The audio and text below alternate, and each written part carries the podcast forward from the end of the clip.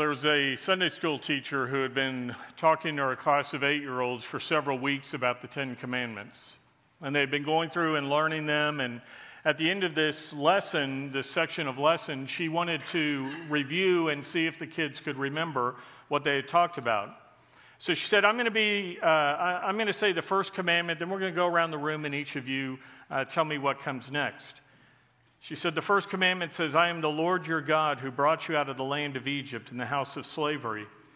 You shall have no other gods before me. Next little girl uh, said, You shall not worship an idol. The next boy in the circle said, uh, Don't take the Lord's name in vain. And around the room they went until they came to the eighth commandment. And the little boy's mind suddenly went blank. And the teacher smiled at him and said, uh, Let me give you a hint. It has four words. And the little boy brightened up and he said, Keep off the grass. now, the eighth commandment is actually, Thou shalt not steal.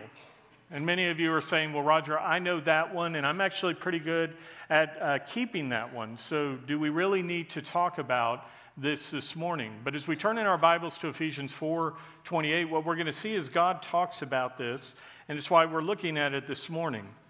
He says in Ephesians 4:28, "Let him who steals steal no longer, but rather let him labor, performing with his own hands what is good, in order that he, they may, that he may have something to share with him who has a need." Now, as we think about this subject of stealing, uh, many of us picture something like what you see up on that slide a mass bandit robbing a bank, and, and we think that's what stealing is. But stealing encompasses a lot more than going in and simply robbing a bank. There was a, a picture painted by Leslie Thrasher for the old Saturday Evening Post.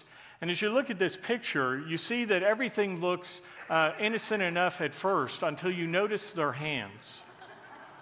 And here you see there's a, a lovely older lady who's uh, weighing a piece of poultry and she's pushing up on the bottom of the scale. And as you look at the butcher, he's also gingerly pushing down on the scale. Here are two individuals who are both attempting to steal. Cecil Myers says of this picture both the butcher and the lovely lady would resent being called thieves. The lady would never rob a bank or steal a car, and the butcher would be indignant if somebody accused him of stealing. And yet, if a customer gave him a bad check, he would call the police. But neither saw anything wrong with a little deception that would make a few cents for one or save a few cents for the other.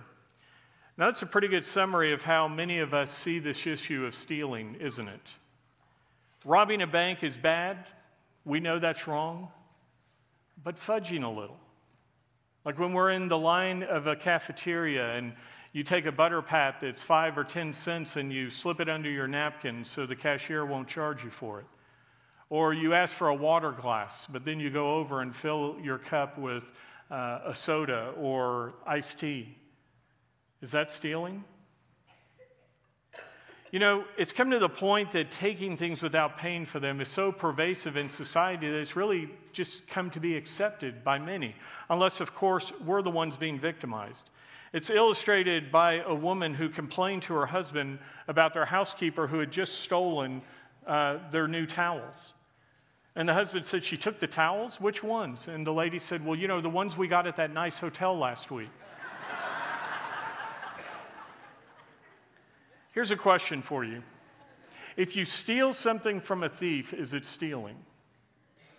Now, now how many of you, as I said that, immediately went, Hmm, I have to, I have to consider that question? Friends, this isn't a, a, trick question. It's, it's black and white. Stealing is stealing. God says this isn't a gray area. It says plainly here, he who steals must steal no more.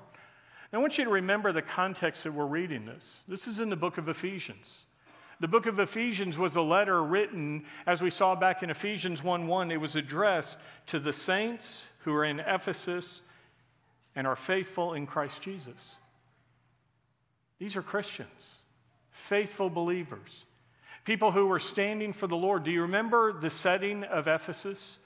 It was a large cosmopolitan city, the Temple of Diana, the pagan center of worship. Uh, this, was, this was a banking area. This was a, a large cosmopolitan city that, that had uh, lax morals and all kinds of things that were happening. And so the society of the day said, you know, stealing, it's okay. Uh, in fact, it was defined, it, it was said the pagan philosophies of the day said stealing was only wrong if you got caught. Does that sound familiar? It, it, was something taught by the Spartans all the way back 1000 BC. They, they would applaud the skill of a man who could go into your home and take something of yours and escape unnoticed. The Epicureans, another group, held a cunning thief in high regard. They called it a virtue if you were able to steal and not get caught. Do you know anybody like that? Do you know anybody who brags to you about how they're able to uh, cut corners, steal things, get away with stuff? You know, our society as a, as a whole maybe hasn't elevated stealing to the same level that it was in that day, but much of what we're reading about is what we see in society today. Shoplifting in America costs retailers over $6 billion a year. $6 billion. It's been estimated that one out of every 50 customers uh, takes something, at least one item, without paying for it. Now, I could share with you hundreds of stories of people I arrested back when I was a policeman in Dallas for shoplifting or other forms of theft. Uh, and, and it came from all walks of life those who were poor and those who were rich and affluent.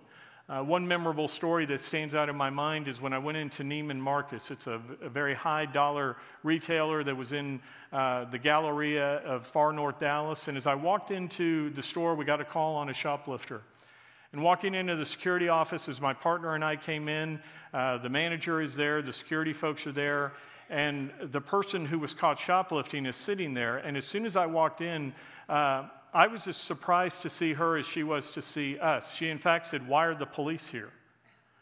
And as I looked at this woman, uh, she was a very well known socialite. I won't say her name. If I did, many of you might know who she was.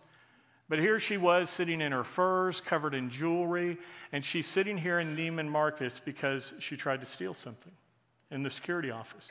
Now, as soon as she saw us, she said, This is all just a misunderstanding. Look, I, I, I put something in my purse and I forgot to pay for it. I'll, I'll, take care of that right now.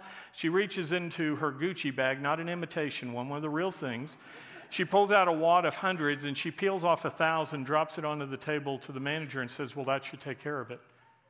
And he said, No, no, look, we, we've been over this before, he said. So she dropped another thousand. And, and the manager said, Ma'am, you do this a lot, and we've talked about it before, and we're going to press charges this time. We warned you last time. See, this woman was what you would call a kleptomaniac. She was somebody who stole. In fact, the Greek word for stealing that we see here that God says not to do is klepto. It's where we get our word kleptomaniac. The word means to steal, to embezzle, or misappropriate. And, and this woman had done this before, and, and they said, You know, you're going to jail this time. So I said to her, I said, Ma'am, would you please stand up? And I reached back and I pulled out my handcuffs. And as I did, she said, You're not putting those on me. She said, I'm not a thief. This is all just a misunderstanding. It was a little indiscretion. And I said, Ma'am, the manager wants to press charges. Uh, you have to wear handcuffs to get in the police car and be walked into jail. And eyeing my handcuffs, she said, I don't wear silver.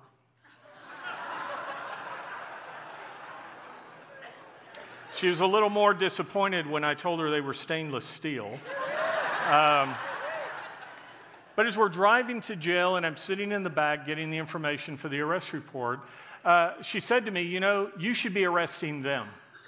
They're the thieves. The, the high prices, the markups, everything that they charge, they're the ones who are stealing. I was just evening things out. Have you ever done that?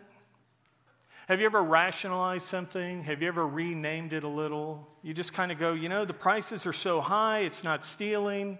Uh, I didn't take, it was just an indiscretion. Uh, it was really not theft. Don't call me a criminal, I'm not a thief. Or how many times uh, have we made ourselves feel better by saying, you know, it's not hurting anyone? They're just some big box retailer. They make billions of dollars as a company. They're not going to miss it anyway, and it'll sure help me out this week. Have you ever taken something from work and you said, Well, I'm overworked or underpaid and I'm, I'm just balancing things out? I'm just getting a little bit back from the, the company that they owed me anyway. Others of us say, you know, well, I've been paying high insurance premiums for years and I've never had a claim, and now I have this high deductible, so what, what's the harm in padding the claim just a little to make up the difference? Does any of this sound familiar? How many of us steal from our employer, not necessarily by embezzling money, but maybe taking a few office supplies or surfing the internet or shopping while we're at work and stealing time and productivity from the company? Now, if I'm stepping on anybody's toes this morning, I'm sorry, I'm aiming for your heart. And you're saying, well, Roger, you've gone from preaching to meddling here. I'm just talking about what God's word tells us here. You know, sometimes we steal not by shoplifting. Sometimes uh, it's, it's an innocent situation we get placed in. Uh, we're standing there at the checkout counter and they're scanning items, and you kind of notice, oh, that one went by and it didn't get blipped. And you go, score, right? or, or do you stop the cashier and say, um, I, I don't think I got charged for that item, you need to run it again? Or, or what about when they give us too much change? Have you ever gotten your change and as you're handing it, uh, they're handing it to you, you kind of see they miscount and gave you a little too much, and do you immediately go, Oh, the Lord blessed me today? you know, the real blessing comes when we stop the person and say, uh, I think you gave me too much. And in those times where I've, I've done that and said, You gave me too much money back, you know, a lot of times the cashier looks at you like you're crazy, don't they? And they go, Why, why would you do that? And it's a wonderful opportunity to say, well, because I'm a Christian. And, and, and, you know, you gave me too much money. I was at a home improvement store once and I'm checking out and, and I paid for an item and the, the clerk, you know, counts back my change and gives me $10 too much. And, and as I'm looking at the money, I took the 10 out and I handed it back to the, the man and I said, You gave me $10 too much. And he said, No, no, that's right. And I, I, said no, and I walked him back through the transaction. The item was this much, I gave you that much, and you gave me $10 too much. This is yours. And he goes, No, that's your money. And I said, No, it's your money. And, and as he takes the bill from me, he looks me square in the eye and he smiles. And he said, I visited your church last week. And, and I wanted to see what you were going to do. Now, now, some of you are sitting here going, you know, I would. You know, I'm glad nobody tests my testimony like that. but have you ever stopped to think who's watching you? You know, somebody sees you all the time. And, and people know you're a Christian. Or they know you're a man or a woman of integrity. They know your, your reputation in business or at school or, or your you know, initiative at the base. And people are watching you. And when they do, what do they see? There was a, an old story titled Someone Sees You. And in it, it, it, talks about a man who decided to sneak into his neighbor's fields to, to steal some of the wheat. Now, the man said, if I take just a little from each field, nobody's going to notice. It's not going to do anybody harm. But, you know, at enough fields, I'm going to, I'm going to gather quite, quite a haul. So he waited for the darkest night when the, the clouds covered the moon and, and it, was, it was pitch black, and he got his youngest daughter. And he said, Honey, you need to come with me to, to be a lookout. And if you see somebody coming or if somebody's watching, you tell me, you warn me. So they got into the first field. He began reaping. And before long, the child called out, Father, someone sees you. Now, the man dropped down into the, the stalks and, and he looked around and he didn't see anybody, but he thought, well, we've been here long enough. So he gathered up the stuff and he moved on to the next field. And he was doing this again. He was reaping, and suddenly his, his daughter called out, Father, someone sees you. Again, he low crawls through the weed. He's looking around. He doesn't see what's going on, but he, he gathers it up. They move on to the next field. He's not there before long. The little girl cries out again, Father, someone sees you. The man looks around everywhere. He doesn't see any lights, any lamps, any torches. There's nobody around. And, and he says, Honey, why do you keep saying someone sees you? And she said, Daddy, I see you. Parents, how many times have you said to your kids, as you are walking up to the ticket counter and you see uh, under this age it's this much and over this age it's that much, and you turn to your child and you say, uh, You're 10 years old today. or you're in a restaurant and there's that, that menu that says, uh, Children 12 and under eat free or this much, and you go, You're 12 today. Or maybe on the other end of the scale, you're approaching that senior discount, and so you go, "Well, I'm close. They're not going to, you know, card me." So you tell the lady, "I get the senior coffee or some other discount." As you think about what you're gaining, have you ever thought about what you're losing? Are you teaching your kids to be dishonest and lie and steal? Someone sees you. Whether it's your kids, whether it's friends at school, coworkers, even acquaintances. Even if nobody else sees you, do you know who always sees us? The Lord does. He sees us. And He tells us if we're stealing to stop. In the Old Testament, he talks about one of the ways we steal. In Malachi 3:8, he says, Will a man rob God? Yet you are robbing me. But you say, How have we robbed you? And the Lord says, In tithes and offerings. Now, somebody's sitting here this morning going, I knew it. This is why I don't come to church. All the pastor ever wants is my money. They somehow always find a way to talk about money. And he, he had this whole message just to say we need to give more to the church. The offering's already been taken, the plates are not coming around again. If you have a bulletin in your hand, I invite you to open it and look at the financial report because of the generosity of God's people. Uh, we are ahead of budgeted giving. We are below expenses. I'm not talking about this today because we need your money. I'm talking about this today because God talks about it. God talks about stealing. And stealing, at its basic definition, is taking something that belongs to someone else. And whether we're stealing something off the shelf of a store or we're taking something like what God has entrusted to us, our time, our talents, our treasures all come from the Lord. The breath we have in our body, the, the strength we have in our hands, the skill that we have. Yes, you've worked hard. You work hard to do those things, but they ultimately come from the Lord. And all that we have is something that belongs to the Lord. We're simply managers, we've been entrusted with it. And what God says is, these are things that you give to me not because you have to, that you give to me as a form of worship. A tithe, at its very basic form, was an acknowledgement that another person was superior to you. It's why Abraham gave to Melchizedek 10%, that standard of acknowledging you stand in as the priest of the Lord. So, all that we're talking about here today uh, is where we take something that belongs to another. In a previous church that I pastored, I, I had a businessman who came to me one day. It was right after tax season in April, and, and, he, and he said to me, he, he smiled and he said, You know, Roger, I, I cheated on my taxes so I could have more money to give to the church. Now, he didn't quite say it that way. The way he said is he, he filled out his forms in a, in a way that had a more favorable position so that he could have more resource to invest in the Lord's work. And you know what I said to the man? Not good job. I said, God wants you to refile your taxes. And He wants you to take the money that you were going to give to our ministry and pay it to the government. And you know why I know that? Because Jesus said, Render to Caesar what is Caesar, and render to the Lord what is the Lord's. Jesus told people in the first century, Pay your taxes. Now you may say, Well, Roger, listen, we have this unrighteous government, and they spend my money, they waste my money, and they, they put it toward things I don't believe in, and so I know God doesn't want my money going over there. Do you remember who was in power when Jesus said, Render to Caesar what is Caesar's? It was the Romans.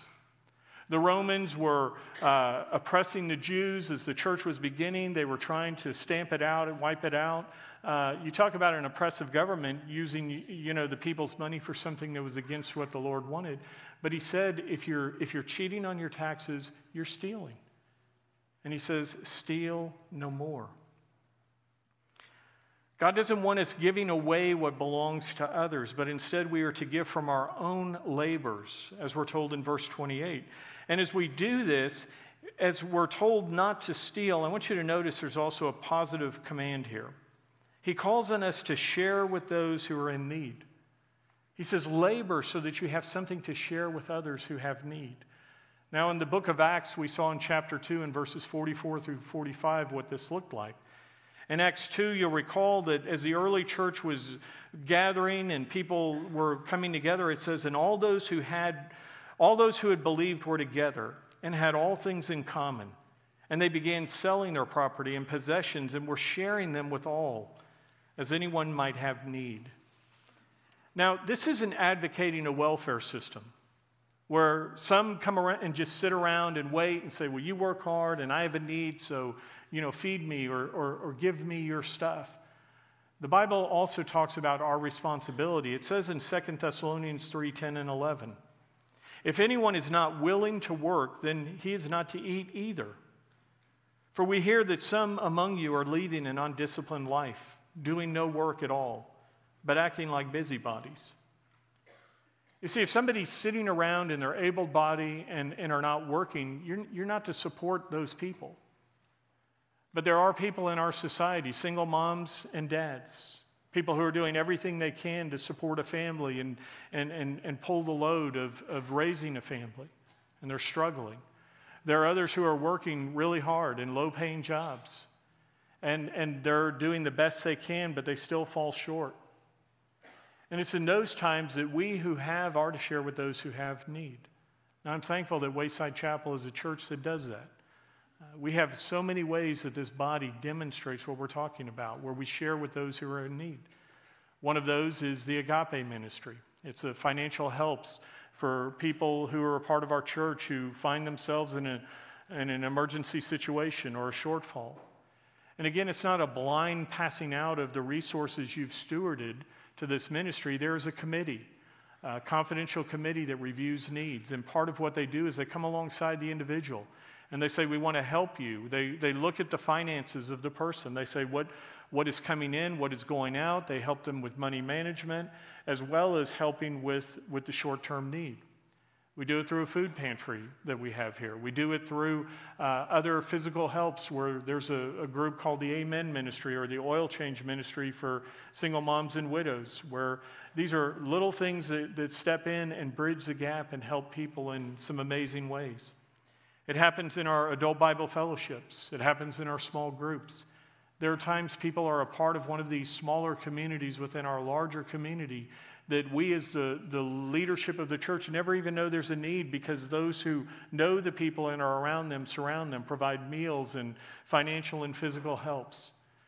So these are some of the ways that we see people applying what we read here. God tells us to labor, performing with your own hands what is good, in order that you may have something to share with him who has need. Now, speaking of sharing with those who are in need, I want to tie in what we're talking about here to what we looked at last week, where we talked about our speech. Because we saw that one of the things that is, is that our speech is to be that which is edifying, that which builds people up rather than tearing somebody down. And related to that, in this issue of stealing, uh, Chuck Swindoll asked this question Have you been stealing the silverware again? And you're going, What are you talking about, Roger? Well, stay with me. Chuck Swindoll says, Now don't get huffy and don't deny it. You know, you went over to your friend's house last night and you shamelessly pocketed their new set of Oneida knives, forks, and spoons, didn't you? Still pleading innocent? Well, I didn't want to have to do this, but you leave me no choice. And then he says, Julia Seton, would you share with us what you told uh, earlier about grumbling and silverware? And she shares we have no more right to put our discordant states of mind into the lives of those around us and rob them of their sunshine and brightness than we have to enter into their house and steal their silverware. You see, Swindoll says, Now look in your pockets and see what's there. Surprise. Now, how did all that silverware get in there? Well, I'll tell you. We all do it. Grumble, that is. We step into a friend's home or office and we steal their joy blind with all kinds of complaining. We're not sharing burdens and seeking counsel. Grumblers don't do that. They don't like disclosing their faults and seeking help with their problems. We want to utter a few discontented mutterings, pick up the silverware, and leave. Now, that's a little different view on stopping stealing than the main part that we're talking about, the klepto taking and misappropriating. But I want you to stop and ask yourself for a moment are you somebody who robs others of their joy by the way you complain or the words that you speak, as we talked about last week? Or are we those who um, take goods or material possessions that are not ours? What about bootlegging music, videos, software? What are the ways that we steal? Whatever it is we're doing, God says, stop stealing. We talked last week about not letting our speech look like Satan. Remember, he was called the father of lies. Well, this issue of stealing plays into that as well. Uh, we're to model Christ, not our enemy. In John 10:10, 10, 10, Jesus said, "The thief comes only to steal and to kill and to destroy.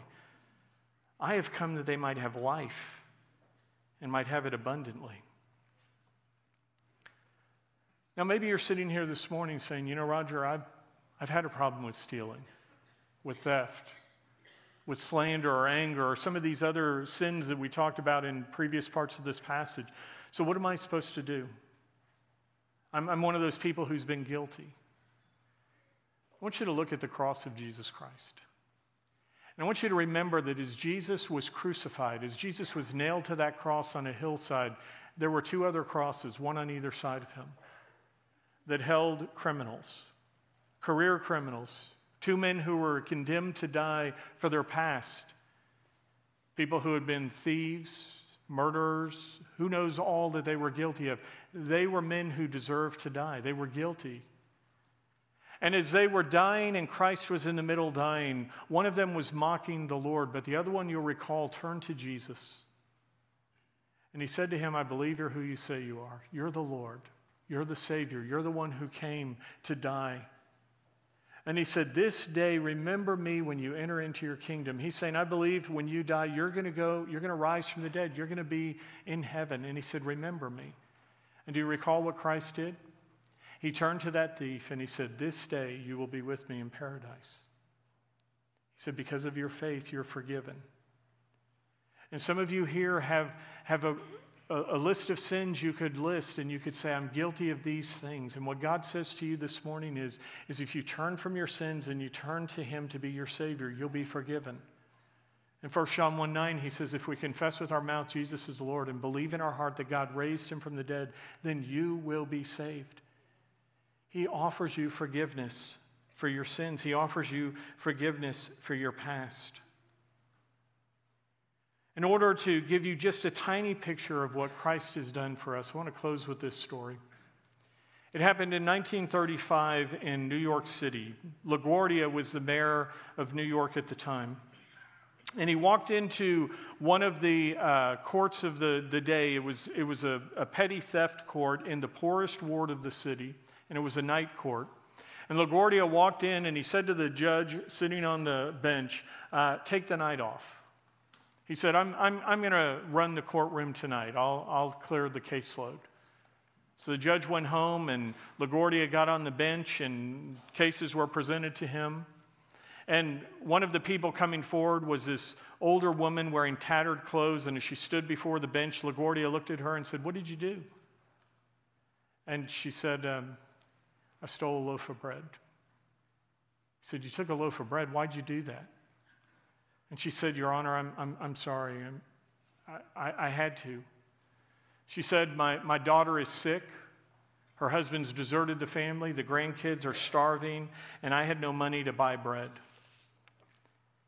And the mayor turned to the shopkeeper who was there and said, You've heard this woman's story. He said, Would you show mercy and drop the charges? And the shopkeeper said, Absolutely not. He said, My shop is in the poor part of the city where people come in, and if, if they heard that I forgave this woman, then I would be overrun with thieves. People would think I'm weak. She has to be prosecuted.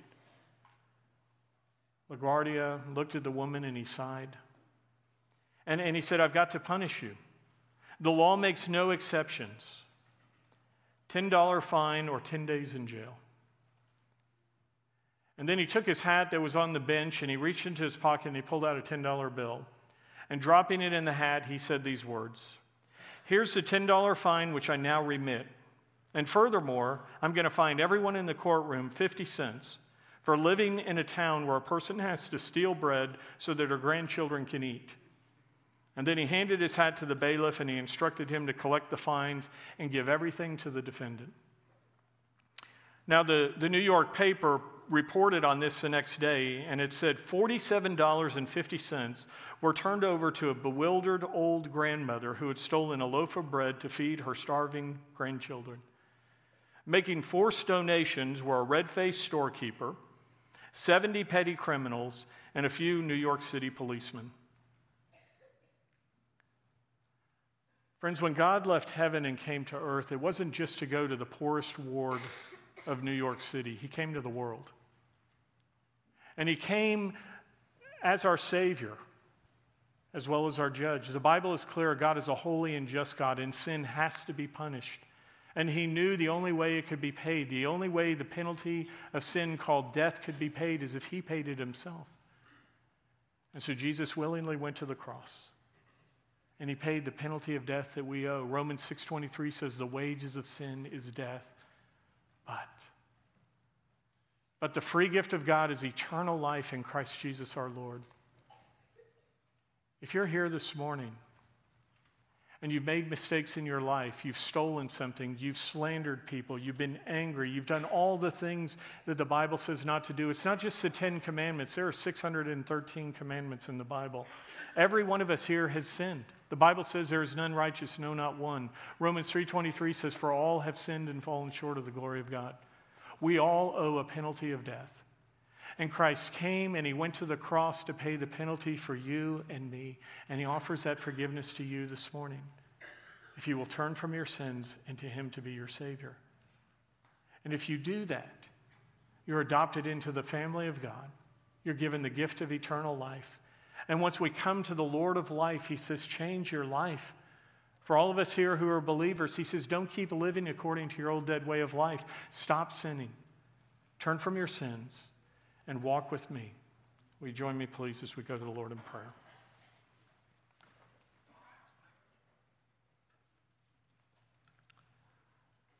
Lord God, we thank you for your word. Your word that is a light that shines into the darkness and convicts us of the mistakes we've made. Father, we're all guilty of the sin of stealing at some level. And we thank you, Lord, that you offer us all forgiveness for those sins. If we'll turn from our sins and to your Son to be our Savior. And so I pray this morning, Father, if there's anyone here who's not yet come to faith in Jesus, they would recognize that you love them like they are, that you love them so much you came, as Romans 5 8 says, and demonstrated your own love for us in this while we were yet sinners. Christ died for us. Jesus, you died to free every one of us here from that penalty of death. But it requires that we turn from our sin and to you to be our Savior. So I pray, Lord, that those who are here would come to know your Son, that today would be the day of salvation for even one who's not yet come to you. And Father, for the rest of us who have come to faith, you tell us to stop sinning, to stop stealing, and to take and share what we have with others. Lord, it's not a forced donation. You're not Mayor LaGuardia sitting on the bench saying everybody here has to pony up and pay. But Father, as those who have received the gift of grace, may we in turn share that with others as well.